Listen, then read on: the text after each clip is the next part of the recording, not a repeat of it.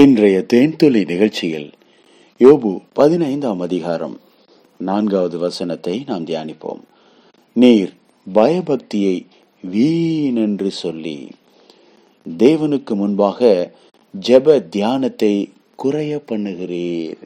எனக்கு அன்பானவர்களே யோபுவினுடைய நண்பன் அங்கே எலிபாஸ் யோபுவுக்கு சொல்லக்கூடிய ஆலோசனைகள்.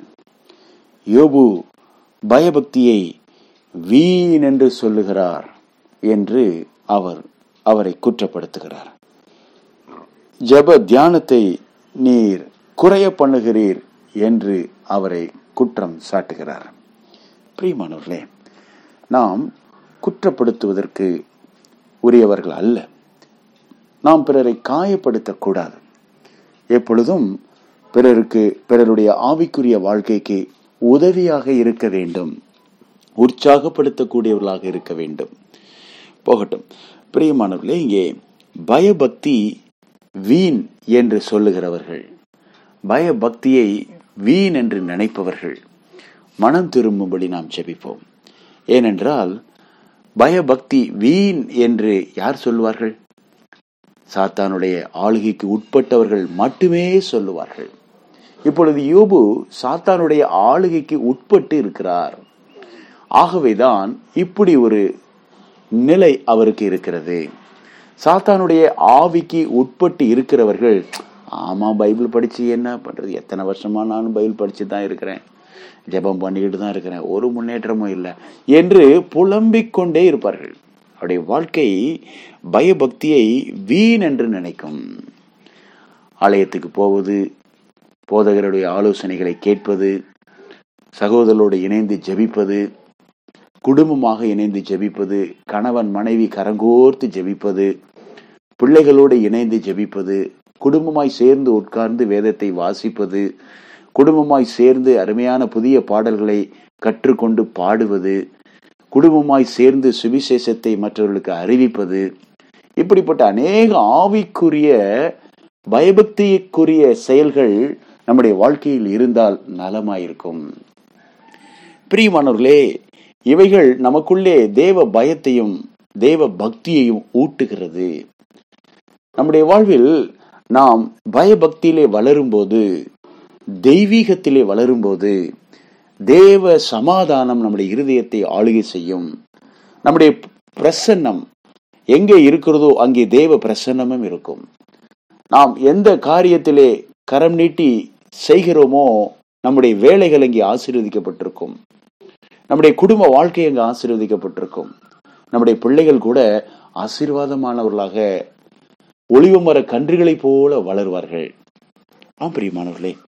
ஆகவே நாம் பயபக்தியிலே வளர வேண்டும். அதற்கு மிக முக்கியம் ஜப தியானம். ஜபத்தோடு வேதத்தை வாசித்தல்.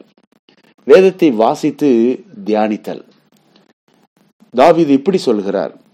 அந்தி சந்தி மத்தியான வேலைகளிலும் நான் தியானம் பண்ணி முறையிடுவேன். ஆம் பிரியமானவர்களே அந்தி என்பது மாலை நேரத்தை குறிக்கிறது. ஆம் பிரியமானவர்களே இப்படி மூன்று நேரமும் தேவனை ஆராதிக்கக்கூடிய ஜெபிக்கக்கூடிய ஒரு மனிதன்.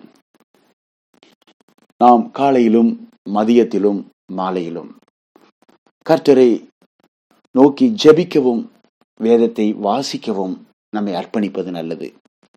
ஆண்டவரே எனக்கு உம்மை அடிக்கடி தேடுகிற கருவையை தாரும். அடிக்கடி உம்மை நினைக்கிற கருவையை தாரும். ஒரு நாளைக்கு ஒரு இஸ்லாமிய சகோதரன் ஐந்து முறை தொழுகை செய்கிறார். நீங்களும் நானும் எத்தனை முறை வேதத்தை வாசிக்க வேண்டும் தொழுகை செய்ய வேண்டும் ஜெபிக்க வேண்டும் என்று வேதத்திலே எந்த நிபந்தனையும் இல்லை. ஆனால் பரிசுத்தவான்கள் இந்த பாதையிலே சென்றிருக்கிறார்கள். தாவீது ஒரு நாளைக்கு மூன்று முறை வேதத்தை தியானம் செய்து தேவ சமூகத்திலே முறையிட்டு ஜெபித்திருக்கிறார். அதே போல தானியேல் தன்னுடைய வழக்கத்தின்படியே அவர் ஜெபிக்கக்கூடியவராக இருந்தார். இயேசு கிறிஸ்துவானவர் வழக்கத்தின்படியே ஓய்வு நாளில் ஜெப ஆலயத்திலே போய் வேத வசனத்தை வாசிக்கவும் ஜெபிக்கவும் ஆராதனைகளை கலந்து கொள்ளவும் நடத்தவும் துவங்கினார். இப்படி நாம் அணுதினமும் கிறிஸ்துவின் அன்பிலே வளரும்படிக்கு நம்மை அர்ப்பணிப்போம். இது ஏதோ டாக்டர் சொல்வது போல காலையில ரெண்டு மாத்திரை மதியத்துல ஒரு மாத்திரை இரவு படுக்கைக்கு முன்னால பாதி மாத்திரை நீங்க போடணும். சாப்பாட்டுக்கு முன்னாடி சாப்பாட்டுக்கு பின்னாடி என்று சொல்வதை போல அல்ல பிரியமானவர்களே.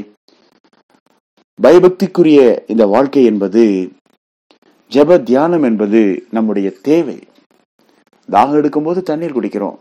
தாகமே வரக்கூடாதுன்னு சொன்னால் தண்ணி குடிச்சுக்கிட்டே இருக்கணும். அதை போல நாம் கர்த்தரை நோக்கி துதித்து கொண்டே இருக்கும்போது கர்த்தர் நம்முடைய தேவைகள் அனைத்தையும் சந்தித்து கொண்டே இருப்பார். நமக்கு ஆவிக்குரிய வறட்சி இருக்காது ஆவிக்குரிய வளர்ச்சி இருக்கும். நம்முடைய வாழ்வில் எந்த குறைகள் வருவதற்கு முன்னதாக தேவன் தம்முடைய பிரசன்னத்தை அனுப்பி நம்மை பாதுகாப்பார். எல்லா ஆபத்துகளின் மத்தியிலே நமக்கு தேவனுடைய ஒத்தாசை கிடைக்கும். ஆகவே எல்லா நேரத்திலும் கர்த்தரை துதிக்க வேண்டும். எல்லா நேரத்திலும் ஸ்தோத்திரத்தோட கூடிய ஜபத்தினாலும் வேண்டுதலினாலும் தேவனுக்கு நம்முடைய விண்ணப்பங்களை தெரியப்படுத்த வேண்டும். இப்படி ஜப தியானத்தை நாம் குறைய பண்ணாமல் ஜப தியானத்திலே அணுதினமும் வளர வேண்டும் பிரியமானவர்களே. பயபக்திக்குரிய இந்த ஜீவிதம் நம்முடைய வாழ்நாளெல்லாம் மிக அவசிய தேவையாக மாறுவதாக. ஆண்டவர் இயேசுவின் நாமத்தில் ஆசீர்வதித்து ஜெபிக்கிறோம். நல்ல பிதாவே. ஆமேன்.